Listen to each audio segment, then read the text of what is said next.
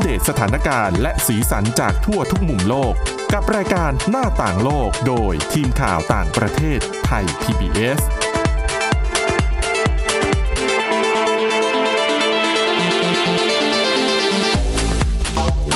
สวัสดีค่ะ ต้อนรับคุณผู้ฟังเข้าสู่รายการหน้าต่างโลกนะคะ มาอัปเดตสถานการณ์และสีสันจากทั่วทุกมุมโลกกับทีมข่าวต่างประเทศไทย PBS พบกันทุกวันจันทร์ถึงศุกร์นะคะ 11 นาฬิกาถึง 11 นาฬิกา 30 นาที ทางไทย PBS Digital Radio และฟังย้อนหลังกันได้ที่ www.thaipbsradio.com นะคะ วันนี้อยู่กันกับทีมข่าวต่างประเทศ แต่ว่าเรามีสมาชิกเพิ่มมาหนึ่งคน วันนี้มีคุณทิพย์ตะวันธีรนัยพงศ์ดิฉันวินิษฐาจิตกรี และเรามีสมาชิกใหม่ ค่ะ เป็นน้องใหม่ของทีมข่าวต่างประเทศนะคะ น้องวารดาทองจำนง สวัสดีค่ะ สวัสดีค่ะ สวัสดีค่ะน้องวรดาขอต้อนรับสู่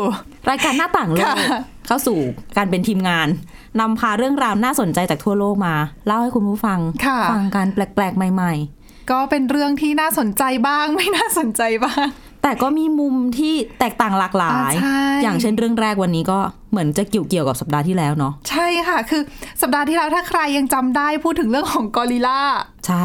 เรื่องที่กอริลลาจริงๆแล้วมีการสร้างสายสัมพันธ์ระหว่างคนที่ไม่ใช่ญาติกัน ขอเรียกว่าเป็นแฟมิลี่อะไรประมาณนี้ เออแล้วก็เหมือนกันขยายครอบครัวเป็นครอบครัวใหญ่มากขึ้นน่ะนะคะ ซึ่งพฤติกรรมแบบเนี้ยคล้าย ๆ กับมนุษย์ อืม อันนี้ไม่ใช่เรื่องของกอริลลาค่ะ แต่เป็นเรื่องของชิมแปนซี ค่ะ นักวิจัยชาวอเมริกันค่ะ เขาได้เปิดเผยผลการวิจัยใหม่นะคะ เขาบอกว่า คุณรู้ไหมว่าชิมแปนซีเนี่ย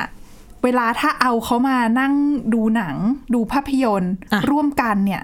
เขาจะสามารถสร้างสายสัมพันธ์ แล้วก็สร้างความใกล้ชิดกัน เหมือนกับที่มนุษย์เราเนี่ยแหละ ไปนั่งดูหนังด้วยกันค่ะ เนี่ยคือสมมติเราสามคนนั่งดูหนังด้วยกัน ใช่ แล้วก็จะสนิทกันพูดคุยกันบ้าง ใช่ก็อาจจะมีคุยกันเรื่องหนังว่าเธอเธอเรื่องนั้นเป็นยังไงสนุกสนานมากน้อยแค่ไหน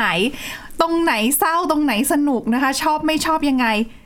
ชิมแปนซีก็มีเหมือนกันค่ะ เขาบอกว่าเขาได้ทำการทดสอบนะคะ ศึกษาข้อมูลของชิมแปนซีแล้วก็ลิงโบโนโบค่ะ 45 ตัวนะ เอากลุ่มเหล่านี้เขาแยกเป็นคู่ๆ ค่ะ แค่ 2 ตัวเท่านั้นไปนั่งดู ภาพยนตร์ อ่ะ ด้วยกันเขาบอกว่าจากการศึกษาเนี่ยหลังจากดูภาพยนตร์แล้วปรากฏว่า ชิมแปนซี สองตัวที่ไปนั่งดูภาพยนตร์ด้วยกัน สนิทกันมากขึ้น สนิทยังไงอ่ะ เขาบอกว่าเวลาว่างก็จะมาแบบคลุกคลีกันน่ะแบบเล่นกันแตะตัวกันบ้าง คือแบบเป็นตัววัดใช่ไหม คือจากจากเดิม ใช่ อาจจะไม่ค่อย เขาบอกว่า ยุ่งอะไร คื กัน ใช่ค่ะ เขาบอกว่าคือเหมือนกับไม่รู้จักกันก็ต่างคนต่างอยู่ไง ก็เหมื แต่ อน พอ คนนั่นแหละ จับมานั่งดูภาพยนตร์ด้วยกันแล้วเนี่ย หลังจากนั้นเนี่ยเขาบอกพฤติกรรมเปลี่ยนไปเลย รู้สึกว่าทั้งคู่เนี่ยสนิทกันมากขึ้น แล้วก็มีแบบตบหัวกันเล่นกันอะไรอย่างนี้คือแบบแตะตัวกันคือ ซึ่งกลายเป็นแบบสนิทมากขึ้น คือเขาก็เลยบอกว่าการสร้างสายสัมพันธ์จากการดูภาพยนตร์แบบนี้ไม่ใช่แค่เรื่อง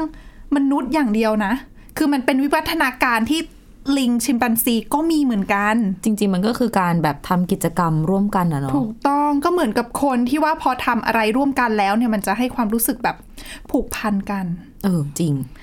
สงสัยไหมว่า ภาพยนตร์เรื่องอะไร ฉัน ที่ กำลังจะถามเลยค่ะ ค่ะที่ชิมแปนซีชอบเขาบอกว่า ภาพยนตร์ที่ชอบเนี่ย เป็นภาพยนตร์เกี่ยวกับชีวิตชิมแปนซีตัวอื่น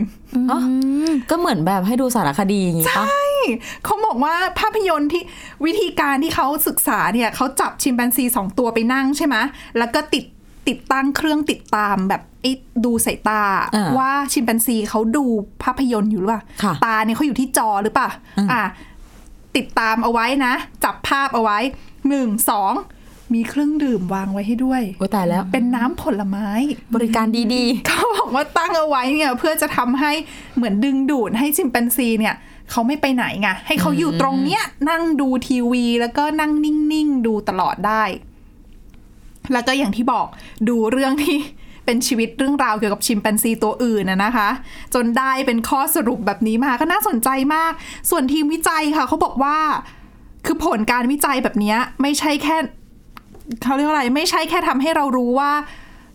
ชิมแปนซีก็มีวิวัฒนาการคล้ายๆ ของกับคนในเรื่องของการสร้างสายสัมพันธ์นะนะคะ แต่เขาบอกว่ามันยังนำไปสู่คำถามอีกด้วยว่า จริง ๆ แล้วในยุคปัจจุบันเนี่ย เราสูญเสียอะไรไปบ้าง จากการที่เราไม่ได้ใช้เวลาร่วมกัน ๆ อ๋อ ในหน้าจอทีวี คือใช่แต่ก่อนครอบครัว คือ ทั้งใน ใช่ ต่างประเทศและในไทย ถูกต้อง กลับมาตอนเย็นก็ ก็นั่งล้อมวงการ กิ กิ น น ข้าว ข้าว เสร็จก็ไปดูภาพยนตร์ตอนกลางคืนบ้าง ดูละคร คือทำกิจกรรม หลังข่าว นู่นนี่นั่นด้วยกัน อ่ะ อืมแต่เดี๋ยวนี้ยุคสมัยมันเปลี่ยนไปแล้ว ทุกคน อ มี แท จ บ อ ก็จะอยู่กับตัวเอง ใช่แทบจะนับได้เลยนะว่าบ้านไหนเนี่ยจะยังนั่งอยู่หน้าจอทีวีแล้วดูโทรทัศน์ด้วยกันหรือว่าไปโรงภาพยนตร์ดูหนังกันเป็นครอบครัว อืม หาย ก็แท ยาก บไม่ นะ มี เดี๋ยว ละ นี้คือส่วนใหญ่ โตมาก็ไปกับเพื่อน ใช่ ถ้าไม่ไปกับเพื่อนก็อยู่บนโลกโซเชียล ก้มหน้าก้มตาเล่นโทรศัพท์มือถือ เขาก็มองว่า ไอ้ตรงนี้แหละ มันจะสร้างผลกระทบอะไรบ้างเกี่ยวกับการสายสารสัมพันธ์ระหว่างมนุษย์ด้วยกันเองในครอบครัวด้วยอะไรอย่างเงี้ยค่ะ อืมพูดถึงเรื่องการสารสัมพันธ์มันก็เปลี่ยนไปตามยุคสมัยเดี๋ยวนี้คืออยากจะดูหนัง ก็ดูในมือถือ ใช่ ก็ไม่ต้องไปกับใค ก็ ร ต่าง แล้วอะ คนต่างดูอะ ไม่ต้องมีเพื่อนไปโรงหนังละ อืม อืม น่าสน คิด ใจ น่าคิดจริง นำมาสู่เรื่องต่อไปที่จะคุยกัน เรื่องของการสารสัมพันธ์ของมนุษย์ ใช่ค่ะ ข่าวเรื่องต่อไปนะคะ ดิฉันก็จะไปต่อเกี่ยวกับเรื่องความสัมพันธ์นะคะ ก็คือ เป็นผลการศึกษาและผลสำรวจเกี่ยวกับพฤติกรรมการเดทและการแต่งงานของคนหนุ่มสาวในยุคปัจจุบันค่ะ ค่ะ ค่ะผลการวิจัยอันเนี้ยนะคะ เป็นผลการศึกษาจากมหาวิทยาลัยสแตนฟอร์ดที่สหรัฐอเมริกาค่ะ โดยเขาเนี่ยค้นพบว่าหนุ่มสาวปัจจุบันเนี่ยมีพฤติกรรมการเดท และก็การแต่งงานเนี่ยเปลี่ยนแปลงไปมากเมื่อเทียบกับเมื่อ 50 ปีก่อนค่ะ อืม โดยประการแรกที่มีความเปลี่ยนไปเลยเนี่ย ก็คือช่องทางหรือสถานที่ที่คู่รักเนี่ยจะพบเจอกัน อ่ะดิฉันอยากให้คุณวินิษฐากับคุณทิพย์ตะวันเนี่ย ลองเดาว่าปัจจุบันเนี้ยหนุ่มสาวเนี่ยจะรู้จักผ่านกันทางช่องใดช่องทางใดมากที่สุดคะ ต้องเป็น พวก อินเทอร์เน็ต แชท ใช่ ใช่อินเทอร์เน็ต แอปพลิเคชันต่าง ๆ แชทต่างๆ เนาะ ๆ Facebook ใช่ Facebook ใช่ สื่อสังคมออนไลน์ ปะ ใช่ค่ะ ถูกต้องค่ะ เพราะผลการสำรวจเนี่ยออกมาระบุว่า 39%จากกลุ่มตัวอย่างที่ทำมาทั้งหมดเนี่ยกว่า 4,000 คนในสหรัฐอเมริกานะคะ รู้จักกันผ่านช่องทางออนไลน์ค่ะ เพราะแล้วก็นักวิจัยเนี่ยเขาก็พยายามจะหาสาเหตุว่า เป็นเพราะอะไรที่คนเราเนี่ยจะรู้จักกันผ่านช่องทางออนไลน์มากขึ้น ก็นอกก็นอกเหนือจากการเติบโตของเทคโนโลยีปัจจุบันแล้วเนี่ยก็อาจจะเป็นเพราะว่าคนปัจจุบันเนี่ยไม่ได้มีมุมมองหรือมีทัศนคติที่คิดว่า การรู้จักกันในโลกออนไลน์เนี่ยเป็นอาชญากรรมแล้ว ก็คือ ใน เอออ อดีตน่ะ เราเคยเราก็เคยเห็นข่าวกันเยอะเนาะแบบว่า เหมือนมันมี เป็น เตือน โก ภัย งใช่ใช่แบบหลอกลวงอะไรเงี้ยผ่าน ด้วยความ ทง ที่ไม่ได้ น เจอ การ ตัว ดต่อ จริงไง ใช่ค่ะ อืมแต่เดี๋ยวนี้คนก็ใช้ คนอยู่ใน กั ออน เยะะ ไล ช่ น์กัน ทาง เยอะ ก็เลยคิดว่ามันเป็นเรื่องปกติ มากขึ้น อืม อืม ดิฉันคิดว่าอย่างนี้ค่ะ แล้วก็อันดับช่องทางที่สองนะคะ ที่คู่รักมักจะพบเจอกันเนี่ย ก็คือเป็นตามคลับตามบาร์หรือตามร้านอาหาร ก็เป็นแบบสถานบันเทิง ใช่ ยาม ค่ะ ค่ำคืน ก็คืออันนี้เป็นเหมือนกับรูปแบบแล้วก็ช่องทางแบบปกติแบบที่ในอดีตมีมา แต่ก็ ค่ะ เป็นการเข้าสังคมอย่างหนึ่งของแบบคนที่เขาชื่นชอบอะเนาะ ใช่ ส่วนใหญ่บ้านเราไม่ค่อยบ้านเราส่วนใหญ่ก็จะเห็นแต่ จ ใน ริง ๆ เมื ก็ อง เยอะอยู่ เนาะ นะ หรอ ส่วนใหญ่ดิฉันเห็นแบบทางตะวันตกอะไรเงี้ย แต่เมื่อบ้านเราอาจจะเห็นใน จริงๆก็ ใน รับ ส่วน วั ข ฒ อง นธรรม เมือง มาเยอะแล้ว เช่นกัน ค่ะ ซึ่งจากอันดับสองอันดับแรกเนี่ย จากช่องทางออนไลน์กับตามร้านอาหารตามคลับตามบาร์เนี่ย ถ้าคุณทิพย์ตะวันกับคุณวินิษฐาสังเกตเนี่ย ว่าสองช่องทางเนี้ยจะเป็นช่องทางที่เป็นเป็นการรู้จักกับคนที่เราไม่เคยรู้จักกันมาก่อน อืม เป็นแบบ stranger รู้จักเป็นรู้จัก stranger คนแปลกหน้า ใช่ค่ะ บังเอิญมาเจอกันมาเที่ยวที่ ใช่ เดียวกัน ไอ้หน้าแปลก คุยถูกคอปะหน้าแปลกดิฉันว่าอันนั้นเป็น เรา ไม่ใช่คนอื่นที่ขับ ๆไอ้หน้าแปลกๆ ไม่เคยรู้จัก ใช่ค่ะ นักนักนักวิจัยเขาก็เลยสังเกตว่า เอ๊ะทำไมคนเราเนี่ยถึงแบบอยากจะคบหาหรือแต่งงานกับคนที่เราไม่รู้จักมากมากมากกว่าเป็นเพื่อน เขาก็คิดแบบนี้อืม จ ซึ่ ริงๆ น่าสนใจนะเรื่องเนี้ย ใช่ เพราะ ค่ะ บางคนจะไม่ชอบในการที่แบบ อ่าไม่ชอบเจอคนที่ไม่สนิทไม่ชอบคุยกับคนที่ไม่เห็นหน้า อืม อืม ค่ะ ซึ่งก็เดี๋ยวอาจจะต้องไปหาคำตอบต่อไปว่าเป็นเพราะอะไร แต่ว่าอันดับ3เนี่ยที่เขาสำรวจมา อันนี้แหละค่ะก็คือจะเป็นคนคนเราเนี่ยจะรู้คู่คู่รักจะรู้จักกัน คู่รักจะรู้จักกัน จะเลือกกันคบหากันโดยการ อ่า เป็นเพื่อนกัน เอออ๋อ คือจะเริ่มจากการเป็นเพื่อนกันก่อน ใช่ค่ะ แล้วก็แล้วก็ค่อยไปพัฒนาเป็นเป็นเป็นคู่รัก ก็คือเหมือนสมอันเนี้ย เหมือนกับสมัยพ่อสมัยแม่เรา ใช่ใช่ค่ะ อันนี้ก็คือ เป็น จะ เพื่อนเพื่อนเพื่อนกันก่อน ใช่ ไหม ค่ะ ก็ยังมีคนส่วนหนึ่งในสังคมที่ยังเป็นแบบนี้อยู่ ใช่ยังยังมีอยู่แต่แต่ว่าน้อย แต่ว่าน้อยลงมากค่ะ เพราะเพราะเพราะเพราะว่าอันนี้อันนี้นักวิจัยนะคะเขาเขาสันนิษฐานว่าอาจจะเป็นเพราะว่าคนเราเนี่ยแต่งงานช้ามากขึ้น อืม โดยเขาบอกว่าตัวเลขเนี่ยตอนเนี้ยค่าเฉลี่ยผู้ชายเนี่ยจะเริ่มแต่งงาน จะจะแต่งงานตอนอายุ 37 ปี โอ้โหอายุสูงอายุมากเลยนะ อายุ เย เย อะ อะ แล้ เล วยนะ นะ เยอะแล้ว ค่ะ ส่วนผู้หญิงเนี่ยจะอยู่ที่ 35 ปี เออก็เยอะนะ ก็เกือบจะจริง ๆ 35 แต่งแล้วกว่าจะมีลูก จริง ๆ มันก็สะท้อน เสี่ยง ว่า อี ทำ ก ไมเดี๋ยวนี้คนไม่ค่อยมีลูกหรือเป ก็ ล่า เนี่ยทุกคนโฟกัสกับการทำงานถูกไหม อืม ค่ะ หลายคนแต่งงานแล้วก็ยังไม่ค่อยอยากจะมีลูกนะ ใช่ เป็นภาระไง ออ เงินทองต้องใช้ ใช่ กับการเลี้ยงลูก ซึ่ง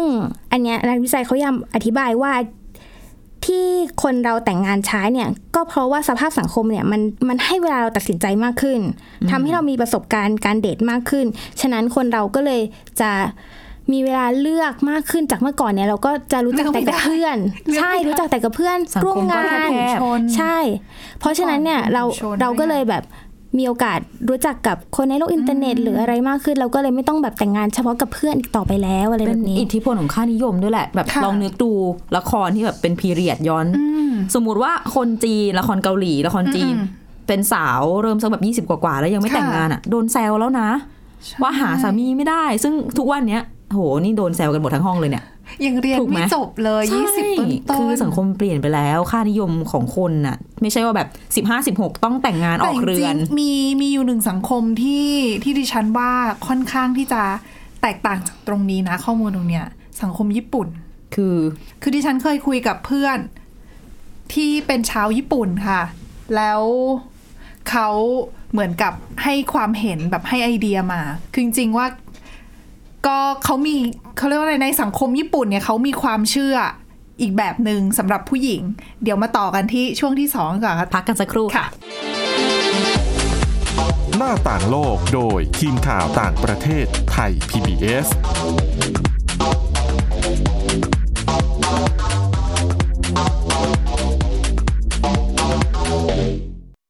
อยู่ที่ไหนก็ติดตามเราได้ทุกที่ ผ่านช่องทางออนไลน์ จากไทย PBS Digital Radio ทั้ง Facebook Twitter Instagram และ YouTube Search คำว่าไทย PBS Radio แล้วกดไลค์หรือ Subscribe แล้วค่อยแชร์ กับคอนเทนต์ดีๆ ที่ไม่อยากให้คุณพลาดอ้อเรามีให้คุณฟังผ่านพอดแคสต์แล้วนะ ที่คุณ อย่ามาถามอะไรที่เซิร์ชเจอใน Google เออ ถามกูรูในสิ่งที่ Google ไม่มี t c a s คีย์เวิร์ดสำคัญเลย ครับ T-CAS คือระบบการคัดเลือกค่ะ ดังนั้นถ้าเราบ่นกันเรื่องของการสอบที่ซ้ำซ้อน มันไม่ได้เกี่ยวโดยตรงกับ T-CAS อ๋อ เราไปโทษทีแคสเขาไม่ได้ ไม่ได้ เพราะเขาไม่ใช่ข้อสอบ ถูกต้อง T-CAS คือระบบการคัดเลือก อยากให้ฟังจะได้รู้จากกูรูด้านการศึกษา โดยนัทยาเพชรวัฒนา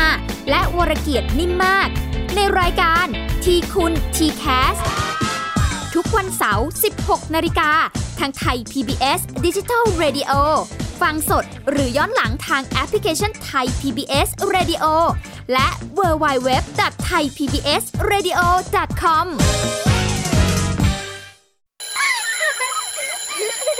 โรงเรียนเลิกแล้วกลับบ้านพร้อมกับรายการ Kids Hours โดยวัญญาชยโย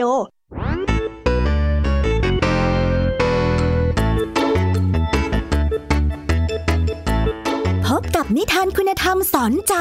กับครูไหวใจดี ว่า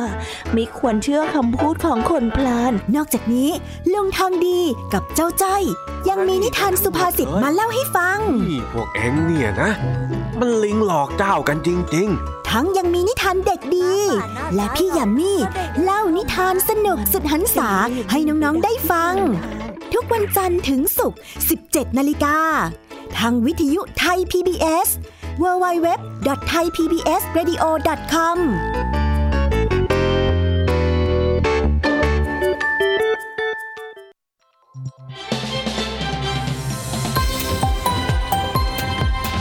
คุณกำลังรับฟังไท ย PBS ดิจิทัล Radio วิทยุข่าวสารสาระ เพื่อสาธารณะและสังคม หน้าต่างโลกโดยทีมข่าวต่างประเทศไทย PBS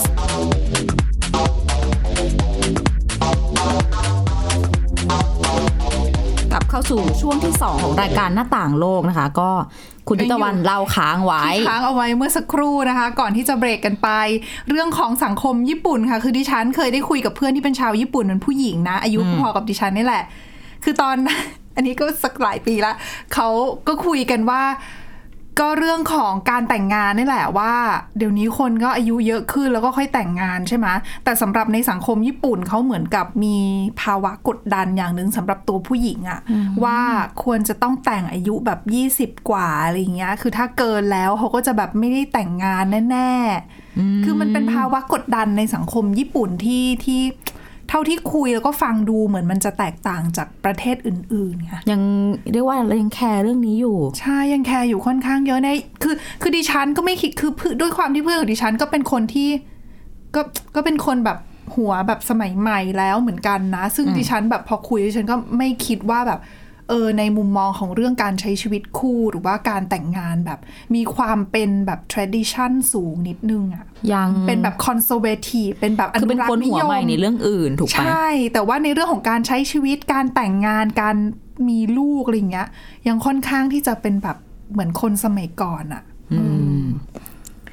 ค่ะดิฉันขอปิดท้ายบทวิจัย บท อ่ะ สรุป น่า ของ สนใจ งานวิจัยนี้ค่ะ ค่ะ ก็คือเขาบอกว่าถึงแม้คนส่วนใหญ่เนี่ยจะใช้ช่องทางออนไลน์ในการรู้จักกันใช่ไหมคะ แต่ว่าพวกเขากลับบอกว่าการใช้ช่องทางเนี้ยมันหนึ่งมันน่าเบื่ออและสองมันไม่โรแมนติกเอาซะเลยค่ะ เพราะว่าถ้าเปรียบเทียบกับเมื่อรุ่นคุณแม่หรือคุณตาคุณยายเราเนี่ย พออย่างลูกๆถามเนี่ยว่าเออคุณพ่อคุณแม่เจอกันที่ไหนคะอะไรเงี้ยเขาอาจจะตอบว่าอ๋อเจอกันในงานเต้นรำค่ะ เจอกันในงานวัดค่ะ ก็จะมีความโรแมนติกใช่ไหมแต่ถ้าสมมุติทุกวันเนี้ยเกิดแบบรุ่นรุ่นรุ่นลูกเราถามถามพวกเราว่าคุณพ่อคุณแม่เจอกันที่ไหนคะแล้วก็จะบอก อ ว่า อเฟซบุ๊กจ้ะ เจอกันในแอปแบบออม เจอกันในแอป เ อ๋อแอปนั้นน่ะลูกอะไรอย่างเงี้ย ใช่มัน อ๋อ ก็ แอป จะ นี้ปิดตัวไปแล้วจ้ะ รู้ไม่รู้จัก มันก็จะไม่ค่อยโรแมนติกค่ะ เขาก็จะมีตรงนี้นิด จริ นึ ง ง จริงสมัยก่อนนี่ทั้งอะไร คุณ อะ พ่อคุณแม่แบบเคยเคยฟั จดงเหมื ห อน มา กัน ย นะ รักอะไรของเขา ใช่ และยิ่งย้อนไปกราบกราบเอ่ยโครงกรอนต่างๆนั้นนะโอ้โห อันนี้ไม่ถึงยุคนั้น ไม่ถึงแต่ ว่าเป็นความสวยงามไง ใช่ใช่ ของ ก็จะ คน มี สมัย เรื่อง ก่อน รัเรื่องเล่าแบบ มาให้ฟังเนาะเป็นเรื่องของชีวิต แต่ดิฉันคิดว่าในในอีก 5 ปี 10 ปีหรือว่าหลาย 10 ปีเวลามีลูกแล้วเนี่ย ยุคสมัยมันก็แบบเปลี่ยนไปเยอะเลยนะ ก็เดี๋ยวคง ไม่แน่ไอ้เรื่องที่เรา อ๋อเรารู้จักผ่านกันผ่าน เรารู้จักกันผ่านแอปจะลูกอะไรอย่างเงี้ย ลูกอาจจะอินกว่าก็ได้ก็แบบเอยอ๋อเรารู้จักกันผ่านการส่งจดหมายหรือว่านัดเจอกันอะไรอย่างเงี้ยแบบแอบเจอกันที่นี่เขาก็อาจจะไม่อินไง เดี๋ยวอีกหน่อยก็เปลี่ยนไปอีก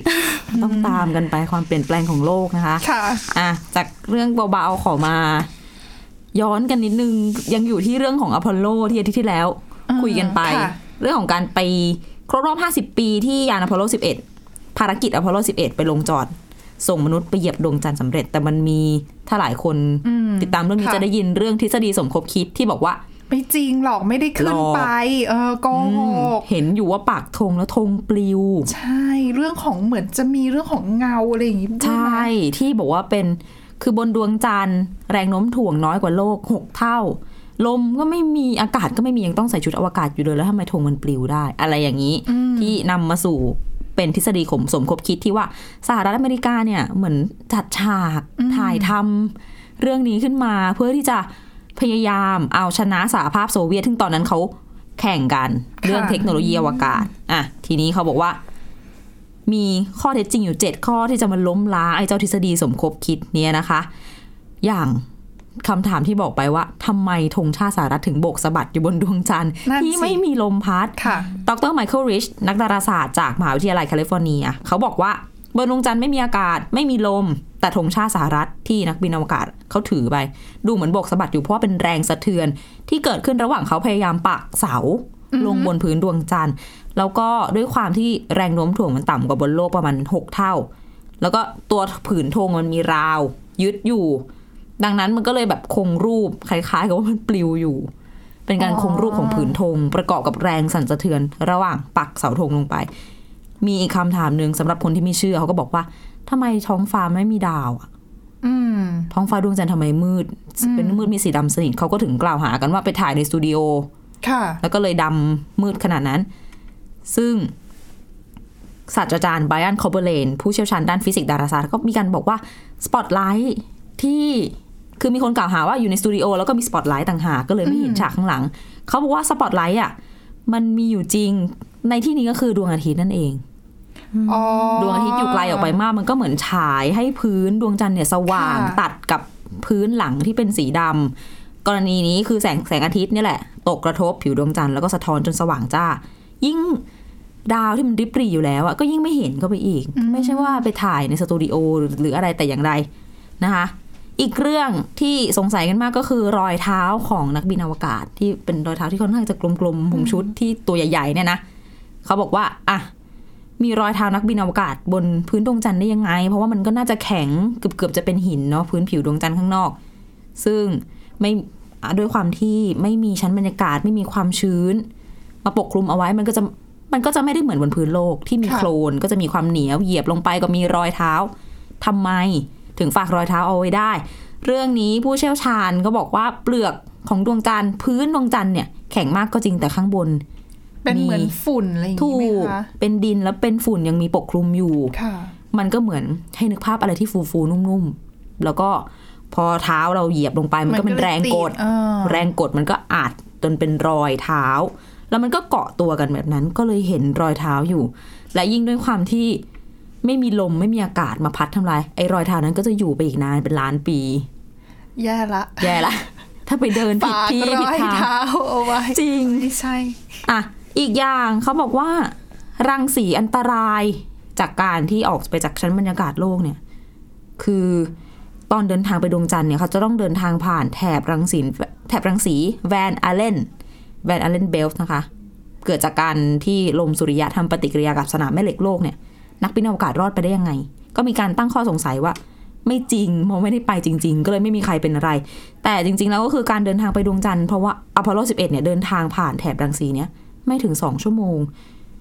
ก็คือไปผ่านตรงที่รังสีเข้มข้นเนี่ย เพียง 5 นาทีเท่านั้น ดังนั้นทีมนักบินอวกาศก็เลยปลอดภัยไม่มีอะไรเกิดขึ้น อืม คือไม่ได้อยู่ตรงนั้นเป็นเวลานานก็เลย ใช่ ไม่ได้อันตรายถึงชีวิต ถูกต้องค่ะ แล้วก็ทุกวันนี้เราก็เห็นภาพหลักฐานมากมายเกี่ยวกับการไป เยือนดวงจันทร์ใช่ อย่างซากบางส่วนของยานที่สำรวจดวงจันทร์ของอพอลโล 11อะทุกวันนี้ก็คือ ภาพถ่ายดาวเทียมที่ถ่ายพื้นผิวดวงจันทร์มันก็ยังเห็น อยู่ไกลๆลิบๆเนี่ยนะคะเพราะว่าคือเอาไปลงจอดแล้วก็ไม่ได้เก็บกลับขึ้นมา อืม ก็มีซากให้อยู่ แล้วก็ข้อสุดท้ายเลยถ้ามันเป็นเรื่องโกหกทำไม ชาติคู่แข่งมหาอำนาจถึงไม่ออกมาเปิดโปงล่ะ อื ถูกไหม นั่นน่ะสิคะ ถ้าบอกว่าทำขึ้นมาข่มโซโซเวียตจริง ๆทำไม ไม่งั้นไม่น่า ทาง จะ นั้นก็ไม่น่าจะ ใช่ ยอมอยู่นิ่งๆ ทางสหภาพ ปะ โซเวียต จริง ๆ ฝั่งนั้นเนี่ยเขาหาหลักฐานมายืนยันไม่ได้ไง พยายามอยู่ใช่ไหม ยัง เขาบอกว่า พยายามอยู่ ฝั่งนั้นมีศักย แม้จะล่มส ภา ลาย พ ไปแล้ว อืม ก็น่าจะพิสูจน์กันได้ แต่ว่าการนิ่งเฉยเนี่ย มันชัดเจนมากว่า การไปเหยียบดวงจันทร์ของสหรัฐเนี่ย ค่ะ เป็นเรื่องจริง